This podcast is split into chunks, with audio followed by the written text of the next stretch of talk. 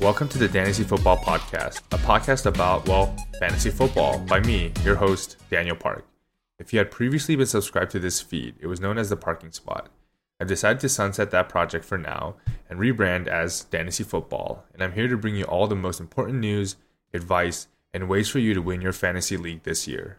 This first segment I'm going to call One Thing from Each Game, where I'm going to bring you one important piece of fantasy news or observation that I had from each game that was played today.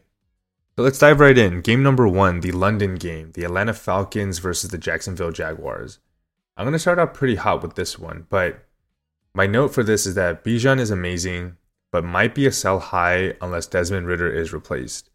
Now, you saw in the game today that even though Desmond Ridder was terrible, Bijan still had an amazing output, and it really shows his talent, his ability to break tackles. Even simple three, four yard gains is super exciting with Bijan. That being said, watching the game, it was alarming how bad Ridder played, especially in the first half.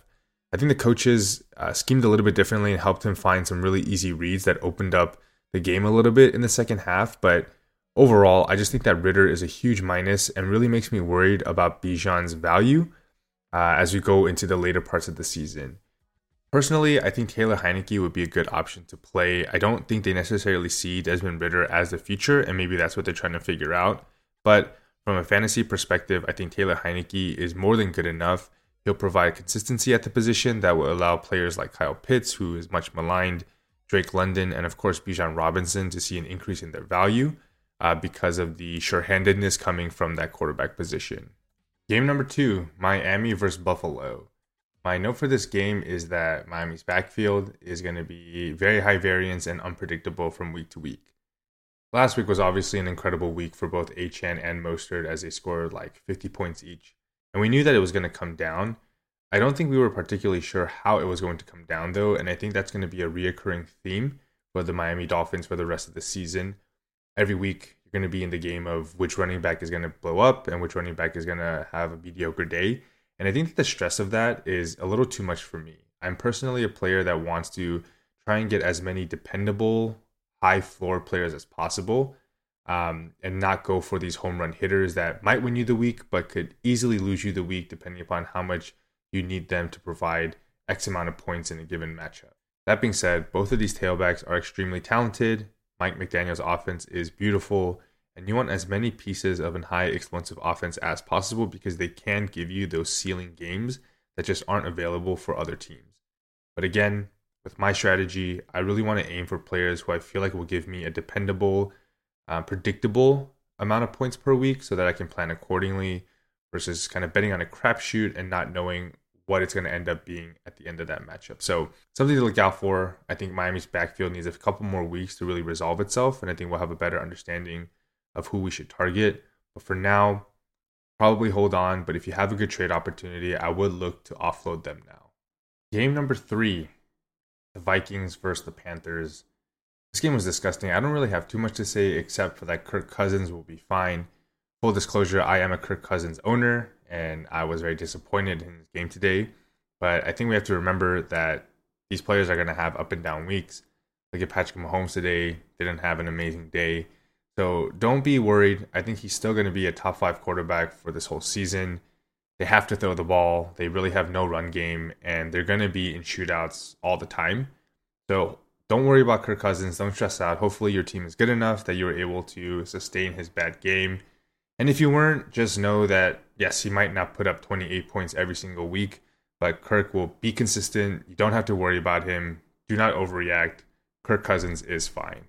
Game number four the Bears versus the Broncos. Going into this game, I knew that it was going to be a high score. I just felt it two bad teams fighting for some pride, I guess. It didn't turn out the way that I thought it would. Um, I thought the Broncos would lose, but my main takeaway from this is that I told you so about Justin Fields.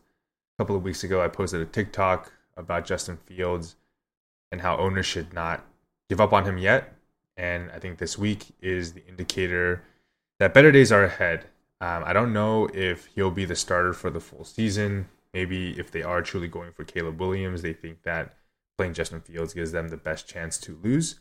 So a little counterintuitive, but while Justin Fields is on the roster and is playing, I think he will be a top 10 fantasy quarterback. He started out slow last year, started out slow this year, but I think once the play calling adjusts a little bit and caters back to what he's good at, which is that read option, letting him use his legs more.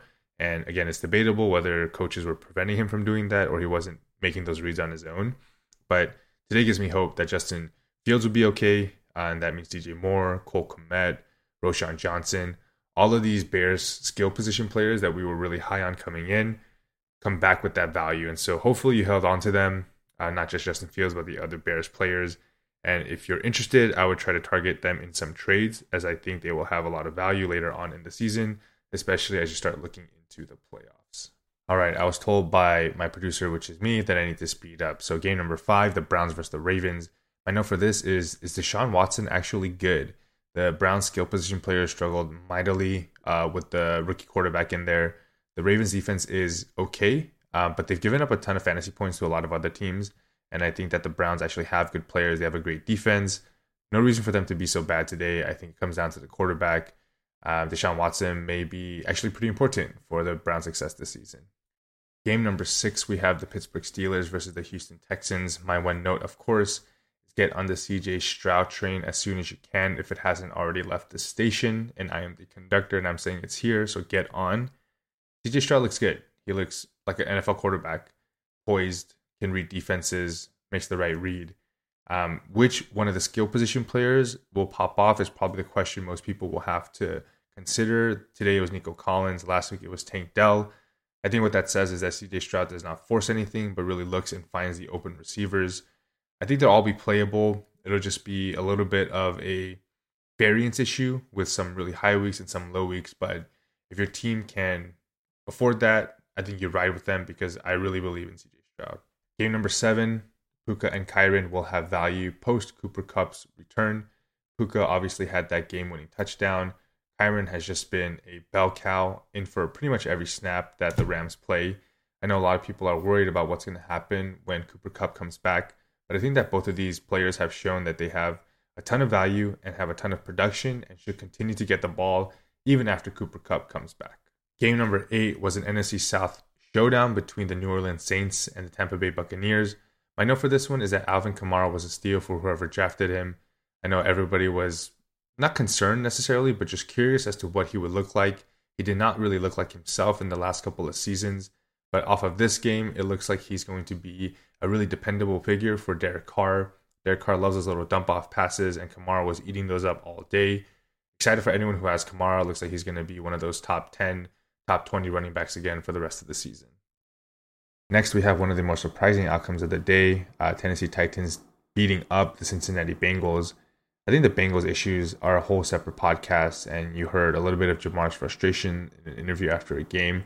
But the focus for me here is that Tennessee's burial was a little bit premature especially as it relates to Derrick Henry. I think you saw today that he still has the burst, he still has the speed. He's still going to be a top 10 back at the end of the season. And if you have him, you should feel good about having him. And if you're able to trade for him, congratulations. I think that Derrick Henry continues to be a must play every single week. Next, I have what I consider to be one of the weirder games of the day, which was the Raiders versus the Chargers. I think that without Jimmy G, it's hard to really evaluate the pass catchers on the Raiders, but I think what we can say is that Josh Jacobs stock is going up. I know people were very frustrated with his performance at the beginning of the season, but when you have someone who gets pretty much all the carries in a given backfield, it's only a matter of time before they even just stumble into some points because of touchdowns, or when they're actually good football players like Josh Jacobs is, you see their talent win out. For those of you who are frustrated by Josh Jacobs, I hope you see this as a sign that his days will be better and that you can trust him to be a dependable RB1 for the rest of the season. Game 12 was also another snooze fest. We had the Patriots against the Cowboys. It seems like the Cowboys love to beat up on these bad teams with their defense. I think my one takeaway from this game is that Jake Ferguson is a top 10 fantasy tight end. Uh, it's no surprise Dak Prescott loves utilizing his tight ends. It doesn't really seem to matter who the actual player is, it's just that position on the field. Dak Prescott is going to target Jake Ferguson a ton. It was seven targets today, it was seven targets the week before. Jake Ferguson is going to be a dependable, consistent tight end option in a position that is just high variance all the time. I think Jake Ferguson is going to be as dependable as they come. Feel free to start him every single week and feel good about what his production is going to be. Next up, we're going out to the Bay Area where the San Francisco 49ers beat up on a division foe, the Arizona Cardinals. there is only one note that anyone should take away from this, and it is that CMC is most definitely the best player in fantasy. It's always a caveat with his injuries, and unfortunately, that will always exist with him. But it looks like he's healthy, and in this offense, with that talent, Christian McCaffrey might set records um, in fantasy this year. It's super exciting to watch him play. I think everyone should just be glad, unless you're going up against him, that Christian McCaffrey is healthy. I'm super excited to see what he does for the rest of the season. Everyone pray to the fantasy gods that he does not get hurt. Finally, the Sunday night football game, the Taylor Swift extravaganza, the Jets versus the Chiefs.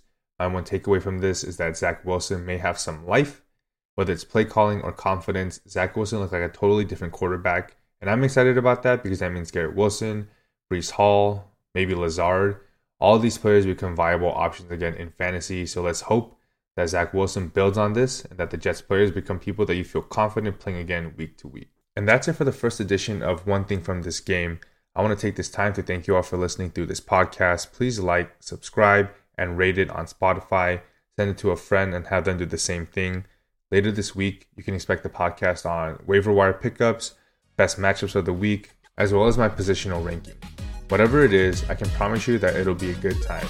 So thanks again for listening to the Fantasy Football Podcast.